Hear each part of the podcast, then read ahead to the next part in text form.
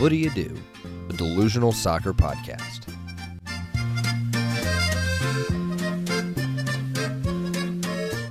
What do you do? A soccer delusion shared by two brothers in close association.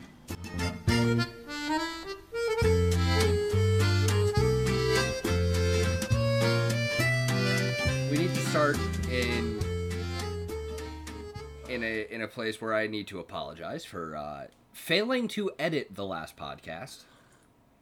Uh, to where you only you got the uh, the stereo split sound, where Jared was coming out of one side and I was coming out the other.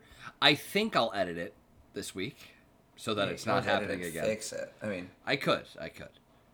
I think I will fix it this week. Mm-hmm. No promises. okay. And like I told you when you when you pointed out to me that that's how I uh, had posted the episode, it was like I did think to myself while editing, "Wow, this was really quick." There, there are worse ways to mess up an edit. So Yeah, yeah. And Uh, if you want to hear the worst ways, why don't you check out another Iltawait podcast, Banana Land? oh boy, are you recording again tonight for Banana Land? Uh, maybe it's possible. This might be this might be Ilt- Tues- Tuesday might be Ilto Eight Day because we got uh, keep the banter. I got a text Sal. I I might actually be flaking on him, but he has another guest. Mm. So, um, I need. I don't have time to watch whatever he wants me to watch. So, um, we'll see. Um, but we have a lot to get to. There's, of course, yesterday was transfer deadline day. Of course, Uh, this weekend, totally normal, totally normal Com- results in the complete- week. nothing weird is going on in the world at this moment, and all the soccer results are completely Reflecting normal. that. Yeah, there's. um, Aston Where Villa didn't score seven or anything Yeah. against Liverpool. Now, where did we? What was the question we asked ourselves last week? We were taking a look at Chelsea and Crystal Palace, Um, oh right, okay. and uh, I I'm gonna say Chelsea got the uh, got the better of them there.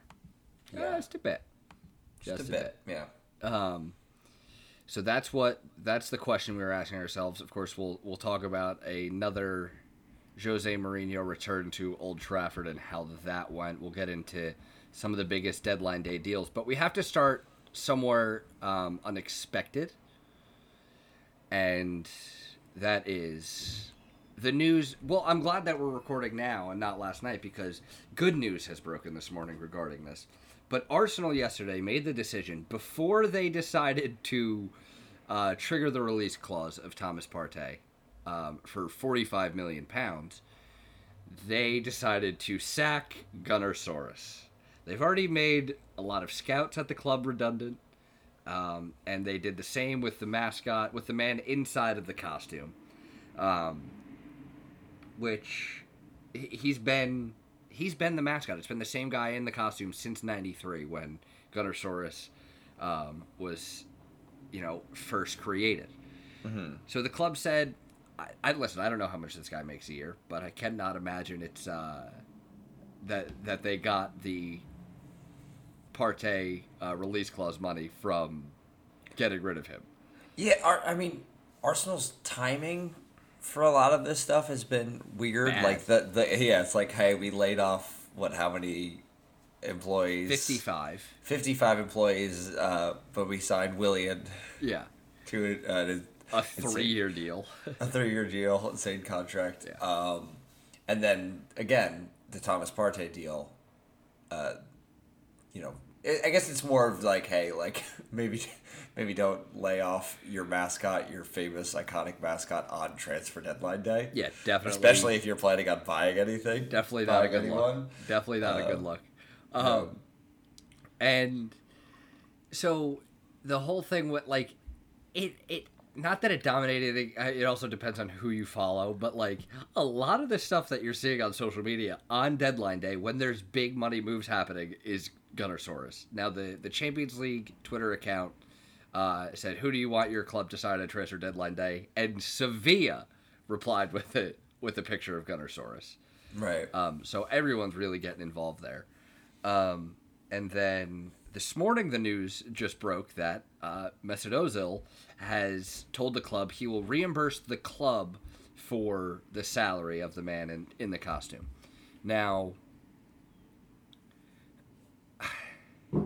How did we get here? how did we get here? So, first, let's assess this in it's it's crazy that we're assessing this, but first let's assess this in the most important way that Ozil has not said that hey guy that we fired, I'm going to pay you your salary. No, he is saying Arsenal, I am going to reimburse you. So they have to bring this guy back and pay him, and then Ozil will pay the club. But Um, the thing is, if the, the club the club can afford Yes. to pay him, Yes. they can afford to pay him. Yeah. It's not a matter of whether or not they can afford it. Uh, that so that's where it gets a little, the waters get a little muddy because Yeah. it's like with the, uh, they're gonna what are they gonna say? They're gonna a cl- as a club who can co- totally afford it, they're gonna be like.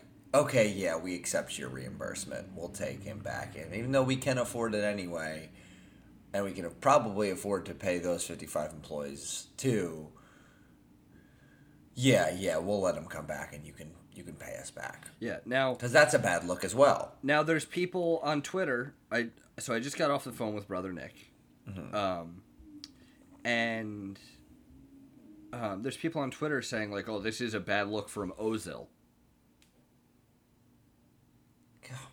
when will that guy get a break How so? How I would like to. Ex, excuse me. What? It, what? It, what? it you, shows there's he's always going to have his critics Yes. no matter what the guy's offering to pay a man's salary reimburse a club who is clearly not handling things in the best way um, he's challenging them but how is it do they like it's just a bad look because what he's calling out his club that yeah, that because doesn't he's play going him? against the club. So going what do you mean going against So- a club that he doesn't play for it yeah, doesn't I, matter so I don't know why people are so um, quick to defend billionaires. Um, but the point that Nick wanted me to stress is that your favorite sports team, your favorite soccer club, is still a corporation. that is Stan, true Stan Kroenke owns fucking Arsenal. He is a billionaire. He just built a five billion dollar stadium in Los Angeles. He can afford to pay the man in a dinosaur costume. Look, Um, we've seen we've seen the right way to do to handle this Yeah. situation. We've seen it. You know, uh, like Chelsea, for instance. They let the NHS use its hotel for free. No furlough, staff paid in full, provided meals to the needy, had one of the best transfer windows simultaneously while not laying anyone off and, ha- and helping people out. Obviously, you can get into the argument of who has more money or whatever like that, but the, the thing is, Arsenal they all have the they money. all have some. Um, they got a lot. Yeah. So the Like we, you look, at you did the math on the on the Willian transfer and how much that cost, and then you tied it into what the fifty-five employees' Yeah. salaries cost, and it's like, weird timing. Um, Yeah. So now, before we get to some of the you know the actual transfers and some of the results from the past weekend, it's important to look at some of the some of the other uh, you know Twitter bans that we we saw because of Gunnersaurus. And first, looking at uh, Michi Batshuayi um, posting a picture of him and the Belgian mascot. Uh, say this is how you treat your mascot. Someone responded, "You've been a mascot at the club at the clubs you've been in the last five years. You should know well." And he responded, "said I'll take the L here, but Twitter knows." yeah. Um, and then uh, Lee Dixon, where's that one? Du, I've got it. Right. Oh yeah, he like said like the three most important people in his life or figures in his career. Three biggest influences on my football career. One, my dad. Two, George Graham. Three, Gunnersaurus. Hashtag bring him back. Um, I believe uh, Men in Blazers, Gunnersaurus died so Thomas Partey could live. It's just like I I cannot believe that we've we've reached this point. 2020 is the weirdest. It's not just the worst. It's the Yeah. absolute weirdest time to exist. Mm-hmm. And on that, let's let's move on to uh, unless you have some more uh, Gunnersaurus points to make. No, no. now bring, I'll, let- bring I'll, back. I'll let you dictate here. Uh, you want to talk about some of the matches at the weekend, or do you want to get into some transfers? Um, I'm trying to think. I'm trying to th- see like if are the transfers. No, let's get into let's let's do the matches first. Transfers, are the thing that happened most recently. So we'll talk about the matches, and then the transfers will kind of be like, all right, here's things how they stand now, um, and then we can get to you know stock up, stock down. Yeah, so let's talk real quick about. Um, I did say we were looking at, you know, Crystal Palace had a good start to the season and Chelsea slipped up. Uh, the second half for Chelsea, they scored four goals against Palace. Uh, ben Chilwell, Kurt Zouma, and two from Jorginho, um, which means that Chelsea wasted a lot of money on forwards, it seems. I- Yeah, we don't need them. I don't know if they're ever going to fucking score a goal, but um, you got four from your defense and midfield. Of course, two were penalties, but um, a Jorginho's comprehensive the win. leading. Jorginho's the leading scorer uh, on Chelsea right now, but that's just because it's his season of so many penalties. Everyone's getting penalties, and he's, Yeah. if he's on the pitch, he's going to take them. Yeah, and um, it's big for Edouard Mendy to get his Premier League debut in and keep a clean sheet. Um, but also the so the I'm watching this game and the, this is before the deadline and like Jorginho's taking these penalties. And I'm like, oh my god, is he gonna score these goals and then sign for Arsenal on deadline day? Like, because those those were surfaced. Those are yeah, those are the rumors because it was unclear whether or not you guys were going to get the targets you wanted. Yeah. Um, but both times, Jorginho, Jorginho is the penalty taker. That's undisputed. Timo Werner wanted the first one. Right. Jorginho uh, said no. Then Tammy Abraham picked up the ball in the second one, and it took Azpilicueta to take the ball out of his hands and complaining. I don't. I do not understand why players do this when they're, it's very clear. Like I get that the manager's all the way over on the sideline, so he Right. he he's gonna give it to you after the game. He's gonna Right. give you a problem for it after the game. But right in this moment, you want your goal, and I it's good that you have players that are confident, but it's very selfish to know that you're not the the the team's penalty taker and to try to take it away from Jorginho. Yeah, and I think I mean there's a little bit of it. You know, he had since there was the second penalty of the game. Chelsea are up three 0 It's kind of all done and dusted. What's the harm in letting someone else take it? Uh, like I know when that when that happened, I I badly wanted Werner to take it, the second Yeah. one, just because, and I think he did want it too, because I think he's the first one you see having a conversation with Tammy as he has it before you know Jorginho steps up, and Azpilicueta does a good job, comes in and says no. Yeah, does it? He does exactly what you want your captain to do. Exactly, uh, and you know it's Lampard said after the the game that it's it's been all it's all sorted out, you know. But in that situation, the players know Jorginho takes it unless we have someone on a hat trick. If Jorginho's on, he's our penalty taker. You know, we had the issue- there was it, it seems so long ago, but there was the stuff last year with with Chelsea and penalties and Ross Barkley t- taking one off of someone and missing it and stuff like that. But uh, Things are yeah, looking would- up for him, though. Don't worry, we'll get yeah, there. yeah. Uh, but you know, I, I, I, I, I totally get it.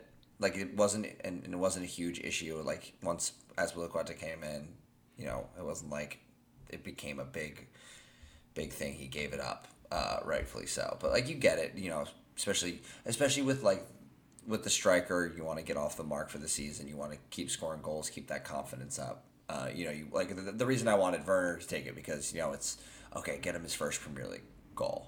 Let's get him. Let's get him rolling because especially when he's been out playing out wide, he hasn't looked as likely to score um, as opposed to when they've played him up top. But the right thing was done. Azpilicueta comes in, Jorginho takes it, and he gets his brace. There you go. And now let's uh, let's stay um, on the Saturday matches real quick and talk um, about Man City's draw with Leeds United, one-one at Elland Road.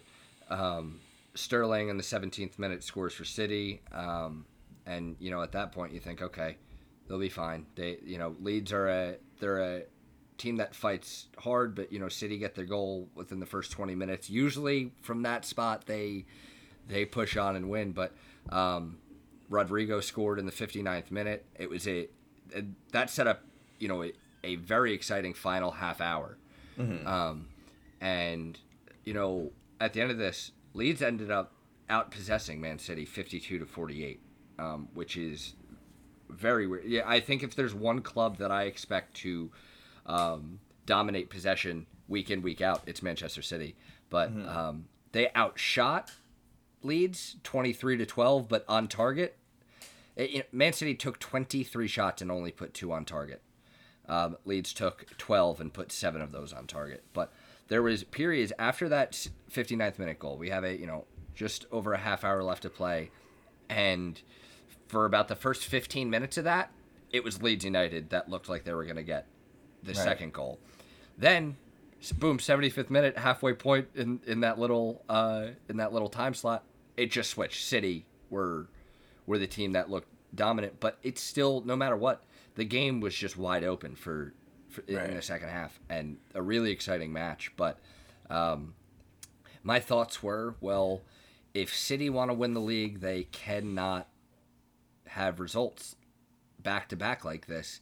And then as we turn to Sunday, shit hit the fan. Yeah, yeah, but that, I mean, City's City's stock continues to drop. It's, Yeah. they were they were one of the teams we focused on last week um, when they got hammered by Leicester, and now uh, to to not get the win against Leeds to bounce back. Uh, troubling times for Manchester City, especially as a team that I think we both predicted to win the league this year Yeah.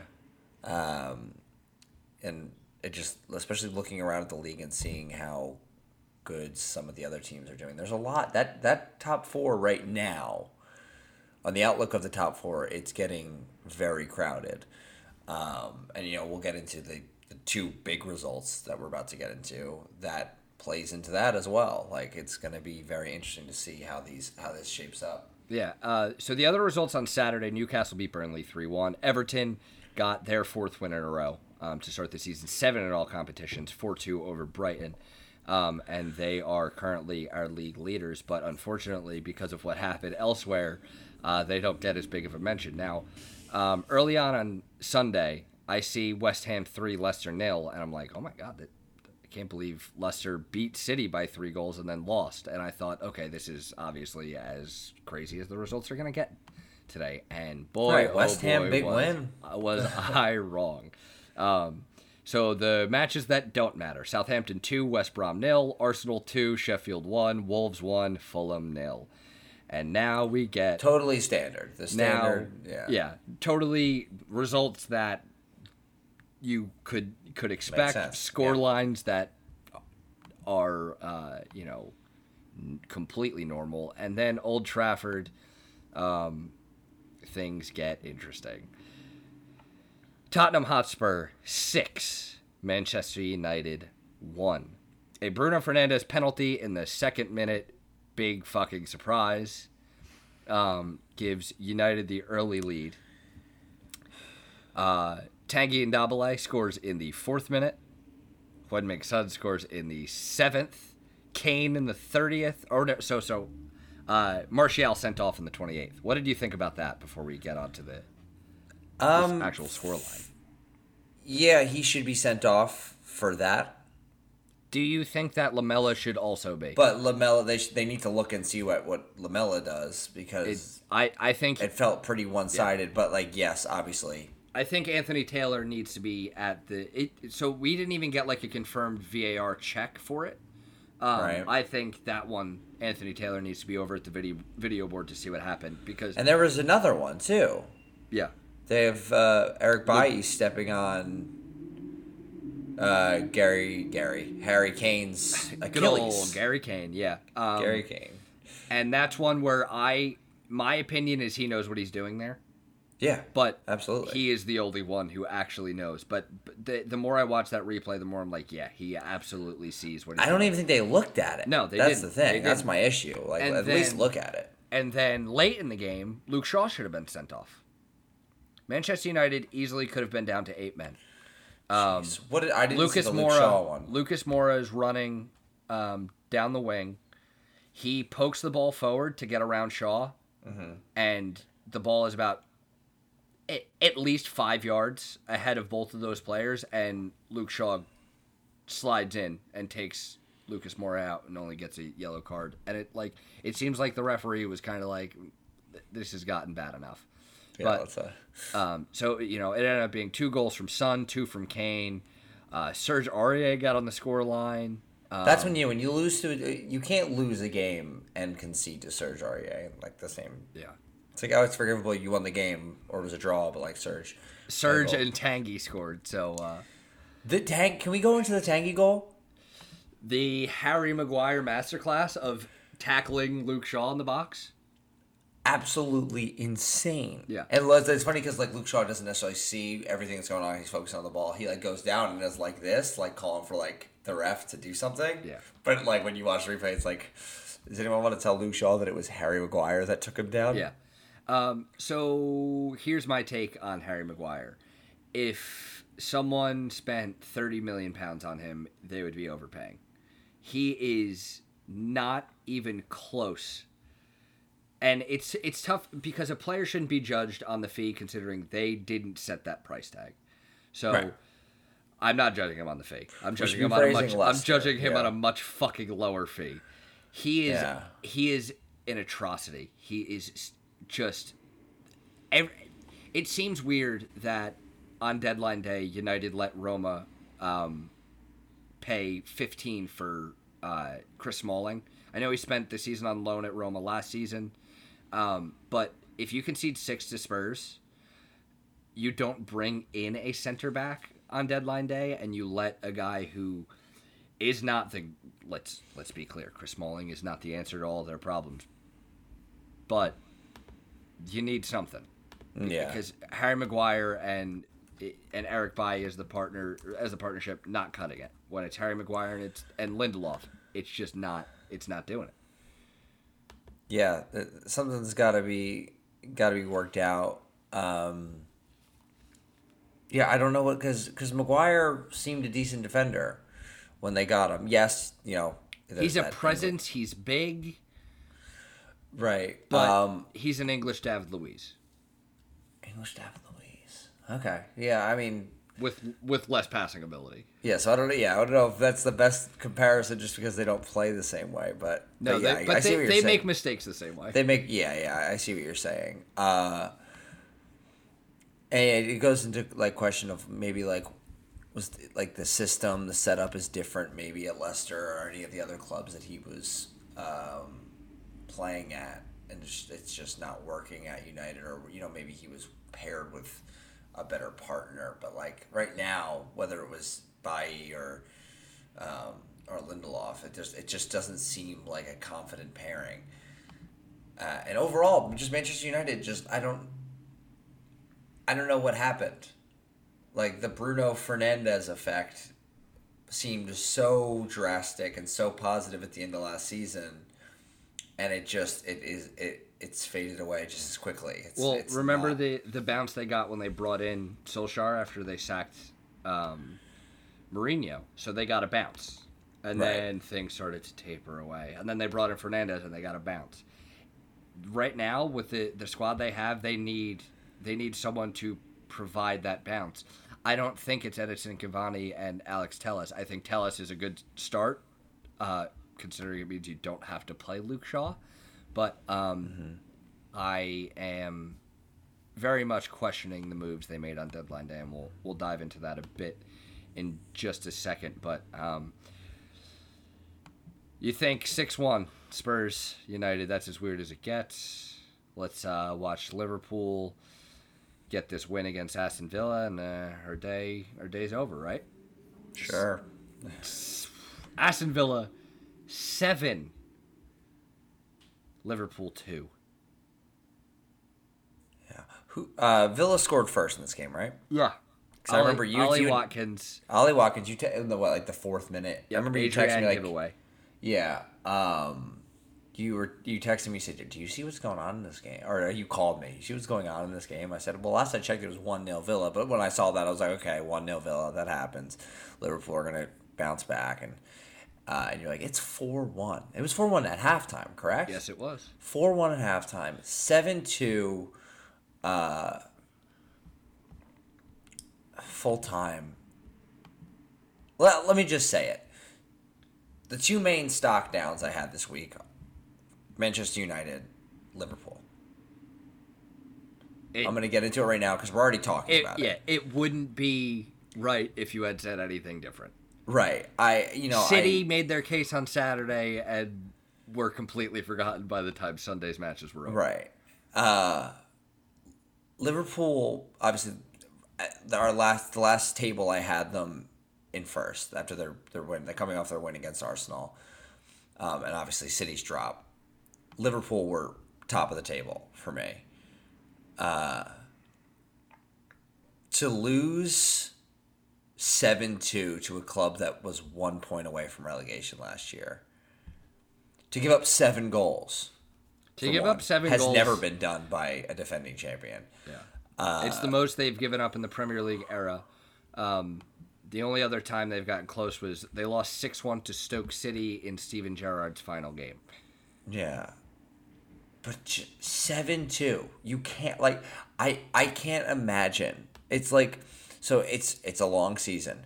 It's only three drop points. They're still three off first. They're tied. You know, everyone from second to fifth has nine points. It's one game.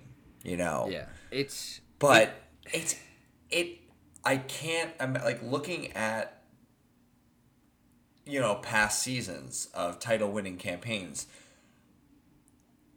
i don't think i've seen anything like it where it's like yeah this team went on to win the league remember that 7-2 loss that No. season like it just doesn't You know, those two don't go together like the it's biggest thing where, is where, you know, the team is qualified for the top four, but Right, but Ars- yeah, but like seven two, and like we're gonna like the the thought of us talking about that in a title winning campaign, I just don't see it. So like their stock has to go down because now it like I'm starting to think this team isn't going to to defend because you know after the first couple games I thought okay Liverpool look kind of look good like they they might and City don't so like it might be Liverpool's year again. yeah, maybe And- maybe we were wrong. And now I'm like, I don't know what to think. I have no, yeah, because I mean, you know, you've seen like the one thing I, one big thing I always look back at. It's like the Chelsea Arsenal three 0 defeat. Then, but then Antonio Conte switched it up, and that was the narrative. They yeah, it was three. huge It game. was three 0 at halftime. he switched Halftime. it up at halftime, and then you went on to win like thirteen in a row or whatever. Yeah, like that's not like this is seven two. Yeah, like, so- seven two. They don't have Alisson for another like It he could be out. Up, he could be out up to eight weeks. eight weeks, two months. It could be two With two months. And, and we've talked about Adrian. I think I was higher on him before this game than you were. Uh, yeah, But that's just just a careless mistake. yeah. It's one of the most casual passes I've ever seen. It's the same thing that it, it's close to being. It, actually, this one's worse, but it's a similar mistake as to um, the goal he gifted to Atletico Madrid in the game that absolutely should not have happened in Right. March. But also like, because he can make some good saves. There, the, the FA Cup last year against Chelsea, he had a nice save, and then Chelsea got the ball back and like shot it again immediately, and it Yeah. just bounced off him and went in. So it's like he can make those saves, but then there's also those lapses in judgment, and also I think it's so underrated uh, what a goalkeeper does to command a back line, Yeah. and what Alisson brings to that Liverpool defense. Because without him, this is we're talking Virgil van Dijk. Yeah. We're talking. I know that we talk about uh, Robertson and Alexander Arnold more in an attacking sense for what they bring, but we're talking about Virgil van Dijk, who you know was up for the Ballon d'Or one year. And to be in a defense that loses seven two, like Yeah. Um, yeah, it's wild. 'Cause Adrian makes Kepa look like Neuer. he really like Adrian is just he's just not good. he's not scouse, good. Yeah. scouse Kepa. Yeah. Um, so Ollie Watkins has a hat trick. Jack Grealish, who just signed a new long-term deal, has gets two. John McGinn gets one. Ross Barkley gets one. Now it is worth mentioning that three of these goals were deflected. But Yeah, so many deflections. You, let them in. everywhere. I've never it. The deflections were literally the most perfect deflections I've ever, it, especially on the Grealish and the uh, the Barkley. one. Barkley. Who did it go off of? Trent Alexander Arnold and I just so. curls into the top corner. It's Yeah. it's incredible, and it's huge for Barkley because he just joined on loan from Chelsea. He's a lifelong Everton fan. He never he obviously never beat Liverpool when he was in an Everton shirt because Everton never beat Liverpool. But we're going into an international break right now, And the first match for Liverpool coming back is Everton. We have a Merseyside derby, and I think Everton finally have an actual chance to beat Liverpool. Yeah. Um, Now, Mo Salah scored twice. I texted you after the first one. It was his 100th goal in English football. And then after the second one, they said, uh, that's his 99th goal Oh. for Liverpool. I'm like, oh my, he was that bad at Chelsea? he barely played. He played. Yeah. He, you know, he scored. I think he's- he scored. He played, I think, six, 13 league games total. He scored in the six 0 game against Arsenal. yeah. He scored the sixth. I don't remember what his other goal was, but yeah, he, he barely played. He barely played for him. Yeah. Now Chelsea. you mentioned that you know you don't you never see this result and the team goes on to win the title. Now Arsenal lost at Old Trafford eight two, um, way back, not way back. I mean within the last decade, but um, I think it was 2011, and it was right before the deadline, and they brought in Per Mertesacker and Mikel Arteta. Two panic buys that Hey, it's working out for you right have now. Have shaped the club because Is Mertesacker part of the club right now? he runs the academy. Okay, yeah. So they're So both part. Yeah. they're so- they're two key figures at the club now. So yeah. say what you gotta say. There might have been panic buys, but those players they won So, look- trophies. And, Look, some uh, panic buys turn out to to work out. You know, yeah, um, whether the player surprises you or obviously you have them in, in your setup still today. So yeah. Um, so this I, I I don't know how to wrap up Aston Villa seven Liverpool two. I don't know how to bring this to a close because I do. I just keep looking at it and I'm like I I can't figure it out. Here's what I'll say. Aston Villa, stock up. Stock up, baby. They we had kept them. I had kept them low on the table just because they played a couple games. They were still behind on everyone. They hadn't really been tested truly. Uh, who who they play at the beginning of the season? Maybe Uh, Sheffield's. Let me just take a look at who they've. You know, so like there was they had they had won their first two games, but it wasn't like oh yeah this is Sheffield one 0 Fulham three 0 right. So nothing. Both of those teams struggling. Two of the teams at the bottom right now.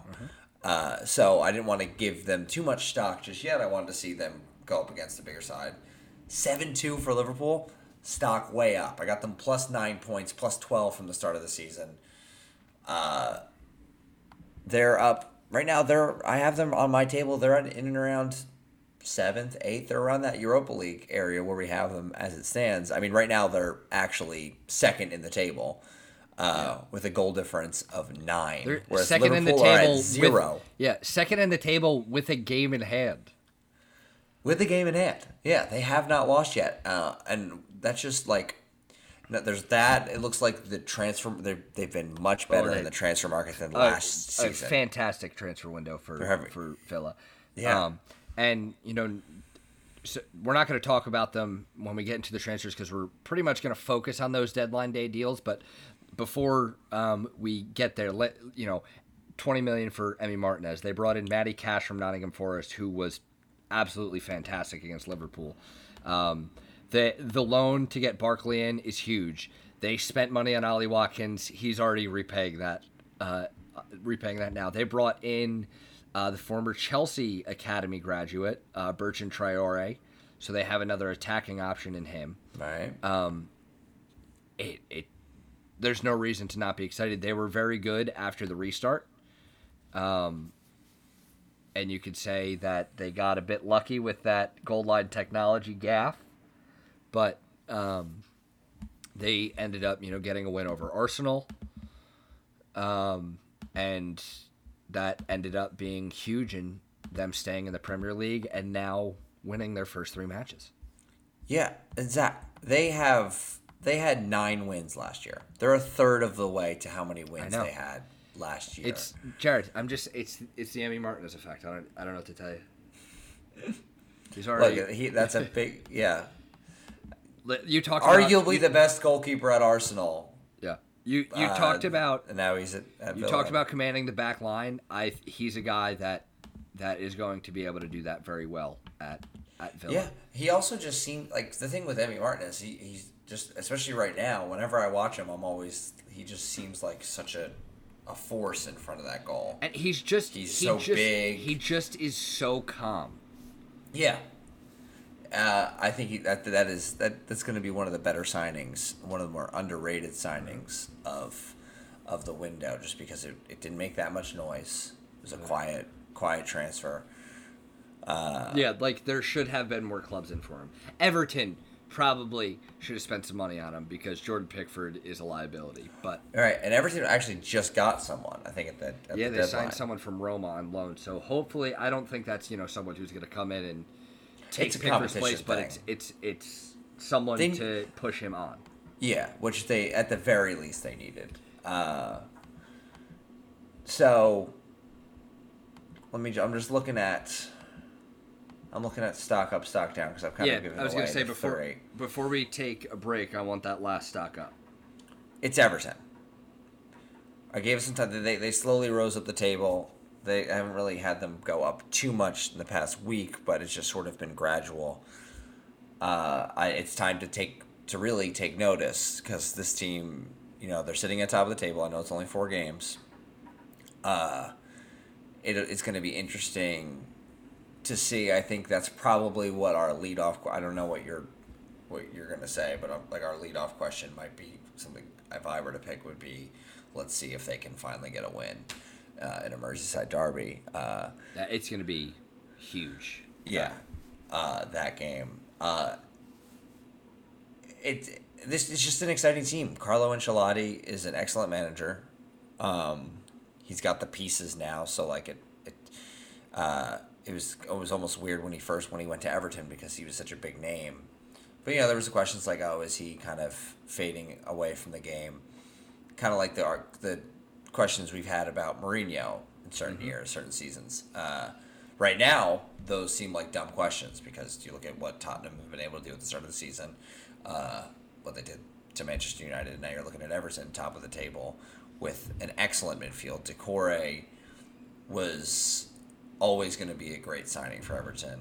Um, I think there was multiple times where they were in for him, and he just didn't leave Watford. Obviously, the Watford relegation allows him to go there, but he, that's that's a good level for him at Everton, and he's going to be an, an, under, an underrated piece in that midfield. But James Rodriguez, I mean, he someone I saw somewhere was like someone must have told James Rodriguez that the Premier League is the 2014 World Cup because he's just He's he's balling, he's playing good, and like it, It's so, I, it's so stupid. I love it. I know. I, I also kind of want to look back and just see how much he played for these bigger clubs that he was at, because I feel like he wasn't playing all that much. But now that he's at Everton, he's not going to not play for Everton. It's Everton, and it's James Rodriguez. So now that he's playing, and he, it has taken him no time to, to start bossing this league, uh, he's been excellent so far. Calvert Lewin with six goals. Him and Son are at the top right now. Yeah, uh, that and that that's going to be interesting for Euros for, Yeah. for England for uh, that that England setup.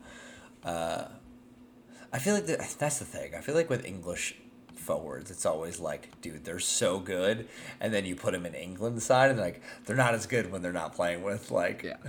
th- Well, they're not playing with with. They're Uh, great with their uh, either you know excellent uh, European midfielder or South American midfielder. You know, like or yeah, Spanish. But it's like oh, they don't. Yeah, they have uh, Eric Dier and Jordan Henderson passing to them. Yeah. Now, this game also, uh, Richarlison went off injured in the 25th minute. I don't know the um, the details of that injury, um, but Alex Iwobi came on. He got an assist, but I think um, that if if Richarlison will be healthy for that Merseyside derby, um, uh, Ancelotti will be much much more confident going into that game. So hopefully they can get him back on the pitch.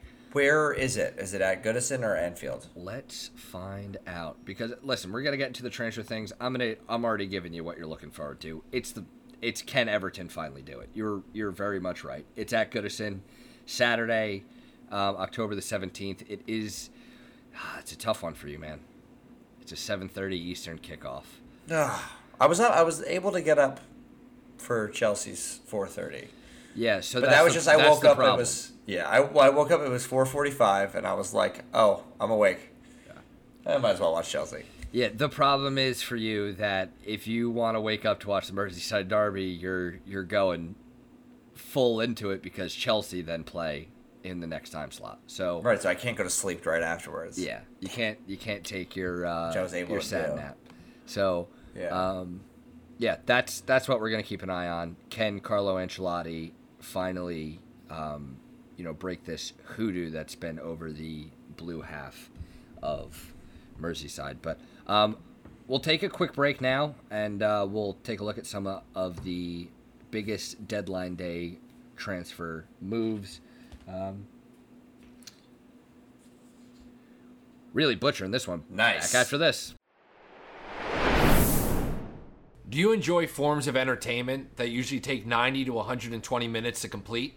Do you expect that time frame to include moments of sheer drama, utter heartbreak, or end-to-end action? No, we're not talking about the 2017 FA Cup final. We're talking about the movies.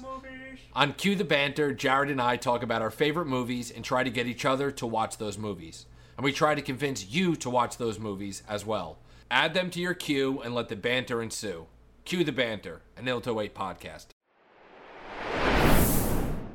Enjoying Footy You Do? If you're a fan of Zach and Jared's, you're gonna love another Ilto 8 production, Banana Land. Each week we'll talk about socially dystopian topics that are sure to get you talking. Topics like the Mandela effect, what your tombstone will say, or even the origins of mankind. There's something for everyone. Sounds interesting, right? Check us out on Twitter, Instagram, and stream wherever you listen to podcasts. Welcome back. As you scroll on Twitter to see if any major people in the world have died, which is a normal thing in 2020, we need to get into some of the biggest deadline day deals. A free transfer to Manchester United. You think it's a panic buy for uh, them to bring in Edinson Cavani from from PSG, Jar? Yeah. Because I fucking do. Yeah, it certainly is. I mean, PSG didn't want him. It was what? It was a free transfer and a contract. Uh-huh. uh but they don't really have a striker. Who's their striker? At They a- United, yeah, Mar- they use Martial. They use Martial, as their Martial. striker, and then when he gets sent off, they use Rashford. Yeah, so they don't really have an out and out striker. But I mean, Mason Greenwood can play striker. They they have now 4 They've- forwards who can play striker. And also winger. Yes. Yeah, I. But like, do you think it, it's not like Cavani just gets into this team? It, it, do you really think that he gets into this team? They take Greenwood out and like Martial plays on the wing, or they take Martial Martial out and Well, you need the depth, like- but I mean, I don't. Yeah, on a consistent basis, is he continuing to take these guys out? Probably not. Uh, he's 33 years old.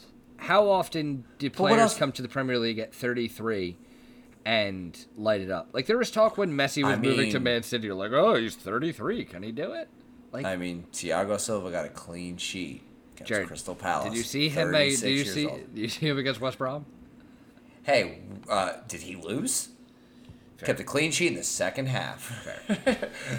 no, uh, he. Yeah, I, you don't. You don't see like I mean, it's going to be similar to the Im- Ibrahimovic side. They're just getting leftover PSG forwards. Yeah. Uh, Which in 10 and years time getting- they could how get. much they? How much 10 years time they could get a 30 year old Mbappe. Yeah. How much are Um, they paying him? Thirty-year-old Mbappe, probably pretty good. Yeah. Um, Cavani, they are. Let me take a look to see if his salary is being reported on Transfermarkt. Um, Because I heard talk like, okay, you're gonna are you you're paying him that much? Are you gonna start him like you would like you- like? And they were comparing it to Ibrahimovic and how much he was being paid. Look, it's a panic buy. Yeah, I'm not. I'm Um, not seeing the money that he's getting paid. It, it's a panic buy. It's a one year deal. Um, an option be- for a yeah. for a second year. He gets the number seven shirt at United, which Not gonna work. Yeah. It's it, it, it's he's gonna be Falcao. He's gonna be. yeah, he's gonna Probably not. Probably not. He'll be better. I think maybe he'll be better. I, I, he's old. I don't know. It's a panic buy, of course, but like, what else were they gonna do? They weren't gonna get anyone huge They right now. They botched just everything lost- with Jadon Sancho. They lost six one to Tottenham, Yeah, not good. but good they need all. to sort their back line out. Because I mean, look as as rough as Chelsea's defense looked last year, they went a man down at halftime against Liverpool and only lost that game two 0 Manchester United at home against Tottenham, they lost six one. It's a uh, it's a it's just a collapse there. They they need to. There's so many other things they need to sort out. Yeah. Um, but they just need to gain some. Maybe they just need to gain some momentum again. That midfield isn't. Pogba hasn't looked great. Fernandes gets his penalties, but like, he gets like his I said- penalties, and he's not really imposing himself on any other parts of the game. No. So, um, yeah, it's it's weird the, the situation that they've got. You know, they brought in Telles, so that's a I think that's a good move um, to get him in, and you know I mentioned that before. It it gives you uh, you don't have to Yeah. play fat Luke Shaw anymore. So Right. And, full, and fullbacks, yeah, I gotta get. I think I think Fat Luke Shaw got me minus two on my FPL. If we want to get to that, which is uh, not good, and no. we definitely don't. uh, but uh, tell it fullbacks. Thing is, European fullbacks are always hard to gauge uh, Yeah. because you know you look at like one of the things like that we you know we talked about with Chuck Booth uh, on our episode about Spurs was you know reg reg I think is it Regun I heard I like was- I, I heard Region, I've heard Regilon, I've heard I heard Ragoon I think last time I was listening. That. so that they brought him like in. the most absurd pronunciation so far. well it's like the L was silent. Yeah, I don't know so and and half of the other letters were as well. Right, but there was a lot of talk about him because I, I, you know, I I'd heard a lot about him because Chelsea were potentially in for him if they didn't get Chilwell, and there was fans who wanted him instead of Chilwell, and they were pointing to his stats and stuff like that. It's like, well, you're looking at his stats. He's in. He's playing for Sevilla. Like, if we rewind the tape, Emerson had like similar stats in Italy. You know what I mean? So once they come over here, it doesn't necessarily translate being a good attacking fullback and also being able to defend. So it's always interesting with Telles. Like we'll see wh- how his style translates to the the rough. Because I feel like you need to be a better defender as a fullback in the Premier League. You need to be a little bit stronger. We'll see how that that works. But yeah, it's a it's a, probably an upgrade on Luke Shaw. Does that solve the issues? No, No. but that gives you two. That's a Wan-Bissaka was has been pretty solid. You have Tells on the other side. Got to work out that middle part. Got to Yeah. work out that middle part. Now, um, incomings on deadline day for Chelsea were quiet. Um, outgoings, it seemed like they wanted to get a lot of players out um, and really didn't do it. Now, the transfer market is open still for, you know, between Premier League and EFL clubs. Um, Right. I don't know how much that'll change anything there, but um, the the deals for Chelsea away are uh, Bakayoko going back to Serie A, but not with Milan. He's joining Napoli on a loan, and uh, Ruben Loftus-Cheek staying in the Premier League, but uh, he will be heading to Fulham. Not not far. He's going to stay in London, but um, Fulham with a a very good uh, midfield signing. Um, Yeah, they'll, to- they'll to- need they'll need something. to help keep them up. Um, they also got in um, Joachim Andersen on loan from Lyon at, at center back. So Champions League experience. yeah, so maybe they won't finish twentieth. Maybe they will finish nineteenth. Nineteenth. So we'll we'll see how how that goes for for Fulham. But really, not much doing at uh, Chelsea. I am biased in this in saying that probably the biggest deal of the deadline. Um, I don't know if it's just a bias or if it's just the fact, but the Arsenal triggering the release clause of No, Thomas that that Partey was that for- was the big that was the big deadline day deal was yeah the Partey for for deal. 45 million pounds from Atletico Madrid now. Um, Lucas Torreira is going to Atletico on a loan. Um, so did that go so, so that They did were- go through. There was talk about so so the whole deal with Partey is they told Arsenal all summer or all transfer window. I know that we're into October now. Um, they told him the whole time we will not negotiate. He has a release clause. We are not taking anything but his release clause. And the whole thing about that is, you know, Arsenal maybe even if they were willing to pay the same amount, would have liked to do it in installments. Atletico said no, no negotiation. You pay us 45 million pounds up front, or you don't get the player. And Arsenal still did a deal with them with Lucas Torreira. Torreira had been in um, Madrid a day or two before, so that that deal just hadn't been announced. Um, so then there was a, a late rumor that Arsenal had triggered the release release clause and were pulling Torreira from from that loan and were trying to sell him permanently elsewhere, um, which would have been very petty, and I would have loved that. But um, Atletico are reportedly furious with Arsenal for not notifying them that they were triggering the release clause for Thomas Partey because they don't have to. The deal Yeah. the deal is done the way things work in Spain, the deal is done with La Liga. So Arsenal notify La Liga and pay the Spanish league yeah. and then the La Liga will then give the money to the club. Now also Yeah. Partey did not say anything to To yeah, them. give me a break, Atletico. Hey, we're not going to talk to you about Yeah. anything. All- we're not even gonna, months. For- for we're not going to talk to you. Negoti- we're not negotiating a deal with you. We're not talking to you about it. If you Just- want to pay just that, pay- you pay it. just okay, pay. so we'll just pay it. Oh, wait, why didn't you tell me you're going to pay it? Exactly. It's it's the most childish, ridiculous shit ever. And now that will put the uh, the deal for Torreira in doubt next summer because there's a there is an option to buy for Torreira um, at 21 million, and um, the relationship between the clubs is reportedly un- unrepairable or irreparable. English language tough. Podcast communications degree tough irreparable. Um, so that'll be interesting to see uh, this time next year how that works Is is has has Torreira kicked his last ball for Arsenal? I think so. Yeah, he's. I think he's- even if the move isn't made permanent to Atletico, it's going to be made permanent somewhere else. Mm-hmm. I don't know if it's the timing. I don't know if it's the manager. I, the league. Um, it, he he started off pretty well and then kind of faded away. Um, which is also he did that in a long term sense, but it's also what he seems to do in matches in the Premier League, where you know, first half he's looking good, energetic, and by like the 60th minute, he's he looks like he's absolutely exhausted. Just the pace of play. Um, Yeah, that's honestly but- that's what makes it even more impressive of how like watching N'Golo Kanté, because N'Golo Kanté is everywhere and can go a full ninety, and he doesn't look at like because I feel like those were good, not necessarily the same exact type of player, but like when you guys got Torreira, I was like, oh, this could be sort of that type of signing for Yeah. for you guys. Uh, but that's that, yeah to run to completely run around the park and be everywhere and be energetic for a full ninety minutes it's not easy. I mean, we played when we played uh, in that rec league or whatever Yeah, league in the men's in. league. It was like it was we were thirty minutes into the first half, and I was You're like, you're like, how much time we got left? And the ref is like, it's the 12th minute. and that's that was me playing as a right back. Yeah.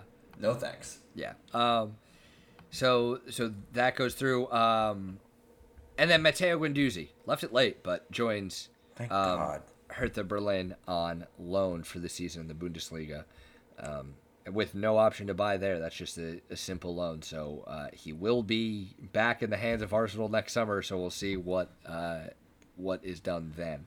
Um, keeping with an Arsenal connection, real quick before we move on to anything more important, although there's not much.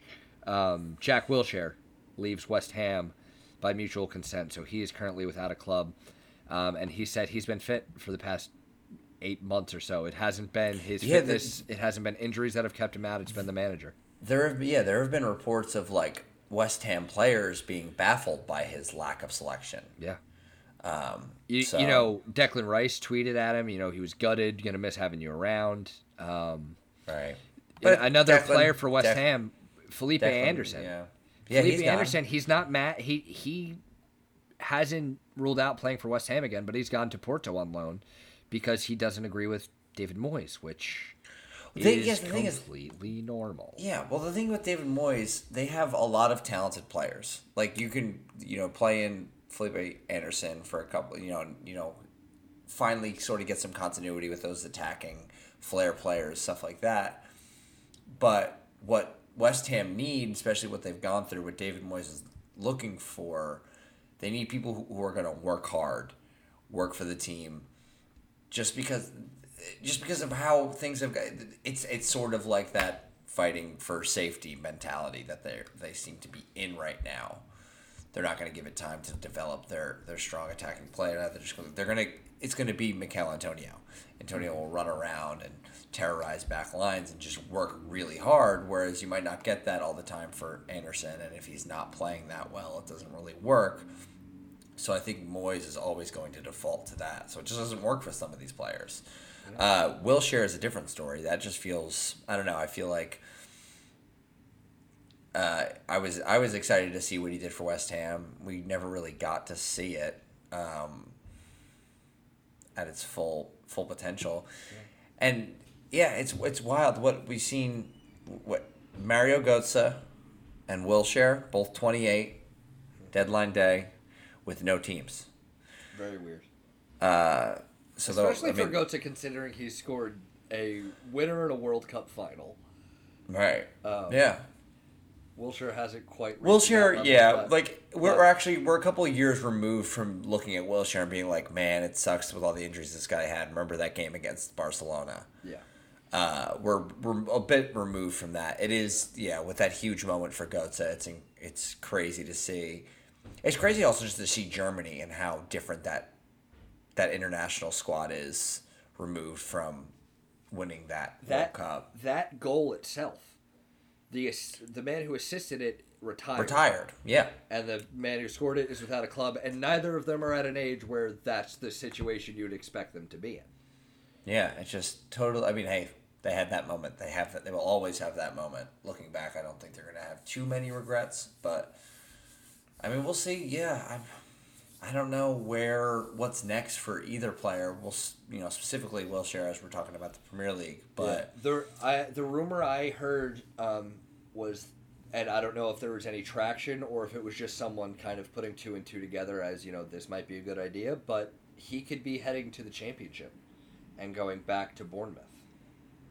Because when they Oh, Okay. signed him on loan from Arsenal, that he was fantastic for them when he was. yeah, I forgot he played for Bournemouth. Yeah, He played the season on loan before he left for West Ham. where's Ryan Mason at? Did he get a move anywhere? Ryan Mason retired. Ryan Mason, not Ryan Mason. Who's the guy from Bournemouth? Ryan Fraser. Ryan Fraser. Ryan Mason retired Ryan Mason because the of one- head injuries. the injury- yeah, Yeah, him and Gary Cahill clashed. yeah.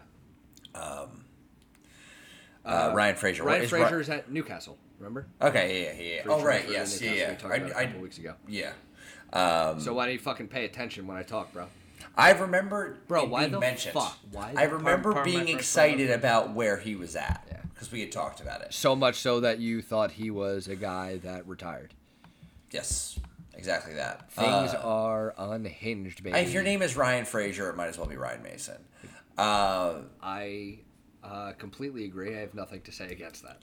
But yeah, that be that could be an interesting move. Uh, you know, even if it's just to get him up to a level where he's playing consistently yeah, and he like can go match to like fitness. right, and then I th- I think he is he's still good enough to be playing Premier League football. like um, he could e- very easily be you know put him in that Aston Villa side, or you know one of the these English clubs. You know, like depending on Like you don't think that even with the signing of Ru- Ruben Loftus-Cheek, you don't think that he could offer anything to Fulham. I th- I think he'd be fine. Um, Yeah.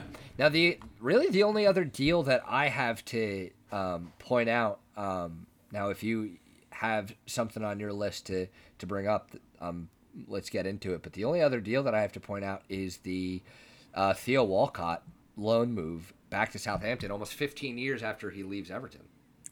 Full circle, Yeah. baby. yeah poor poor poor Theo Walcott. Theo Walcott goes to Everton because he wasn't good enough for Arsenal anymore, And now Everton are better than are- Arsenal. Yeah, now Everton are good, and they're like, Theo, you're not good enough for us. So he goes back to it's a sa- it's it's a very safe move. He's going back to a club that he's played for. Um, yeah, I don't know. I mean, Southampton. May- Maybe we'll see him play a lot. You know, Southampton are heavily reliant on Danny Ings, uh, so they could use some some more help there. But I just don't know if Theo Walcott's going to do anything substantial for them. Yeah, um, we'll see how how he fits into that team. Um, listen, I, I wish him the best. I I have myself a, a good old Theo Walcott jersey. I, I really like the player.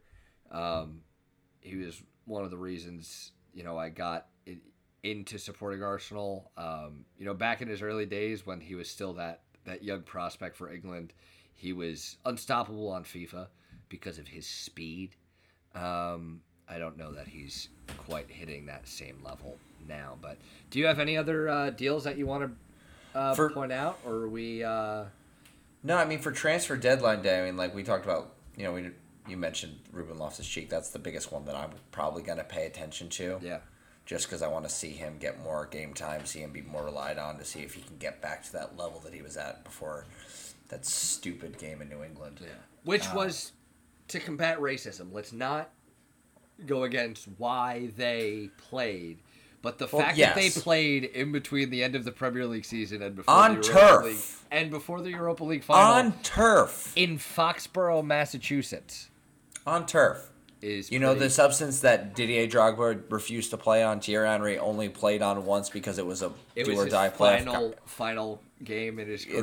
the- yeah. So like, don't play soccer on turf. Yeah, I I agree. But um, do you think that Ruben Loftus-Cheek will get back to the level that is required to be a Chelsea player, or do you think this is kind of um, he gets his loan move now and maybe uh, next summer he gets a permanent deal away? Um. I know you don't want that to be the case, but No, me- I'm. give I me mean, your I'm. actual thoughts. I'm incredibly optimistic with with that stuff. Uh, um. I think, I th- this is his. This is the turning point for him. This is his last chance. do or die. do or die. I think he does. I I, I think it really. I think he's gonna play for Fulham. You know, I'm That's starting a- to that- I, hot take. Oh my god, Um, that take is as hot as it could get. Uh, Got to fade myself off, man. uh, but Do you think he might even wear the white and black Fulham jersey when he plays for Fulham? he might wear the jersey. Yeah. Oh my god. Oh. Sorry. Oh my god. I cannot believe it. Yeah. I am so looking forward to seeing this. I asked you if you think his career is going to be going the right way, and you tell me, well, he's he's gonna play. Gonna play a lot. Uh, I I think the the stuff around him has been sort of an overreaction. He played one game this season, didn't look great against Brighton, but like we weren't expecting to even see him until this season anyway. Like we had the benefit of the lockdown. He, I mean, he didn't look that. He, came in and had some decent moments post lockdown. Got an assist against Crystal Palace. I just didn't think he was given enough time to be like, all right, let's No. get him. But but Definitely and not. now and now with you know with all these new signings, it's just he needs to be playing for him to get It's, back to it's it. a similar situation for Kurt Zouma. Horrible leg injury.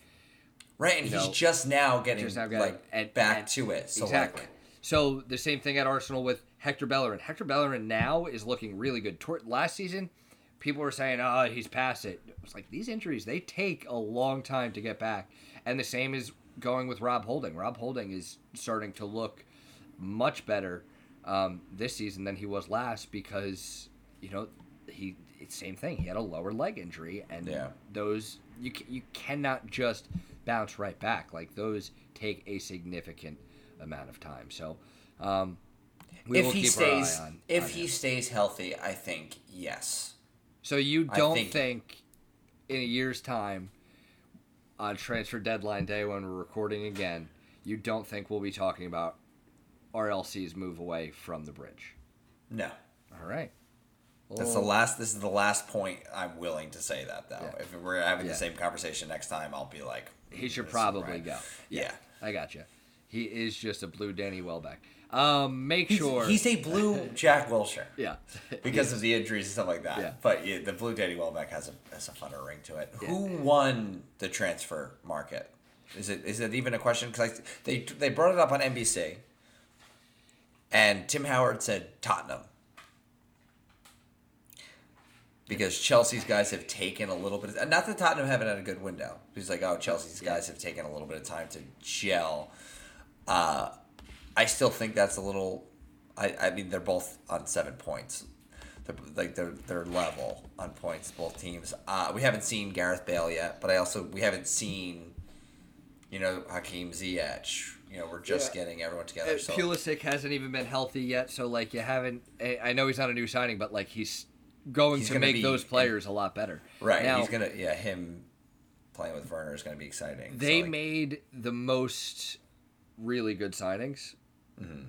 but did they make the most important signing? Right, it's going to be about that defensive midfield or even def- defense. Yeah, Uh, I think the team that that probably made the most valuable signing to their club, eh, James Rodriguez to Everton, is it's certainly for instant impact. Yeah, It's 100%. they got him in. They got Allan in midfield. They got Doucoure in midfield. Mm-hmm. So it's one of those blue clubs that that are up there. Although Mm-hmm. Spurs, I think, did have a really good window, and once we see Gareth Bale, um, I think I think we won't be looking at Tim Howard with a confused Nick Young uh, face as much as we are right, now. Right, that's fair. Um, so I think we uh, it's safe to say we can we can leave it at that. Um, But Everton, just big question. just- Will just Everton? Yeah, should just we past lead the hour off? mark. We're gonna lead off um, next time around. We are gonna take a one week hiatus. We're not gonna do. I, I do not give a fuck about One week Nations paid League. vacation. I Hell yeah. do not give a fuck about the Nations League. Um, who I am not going to talk about any of that shit. We'll talk uh, after the next round of Premier League fixtures. Um, in the meantime, make sure you follow us on Twitter and Instagram at FootyAdo and at Ilto8 Podcasts. Jared, take us home. As always, pardon our French.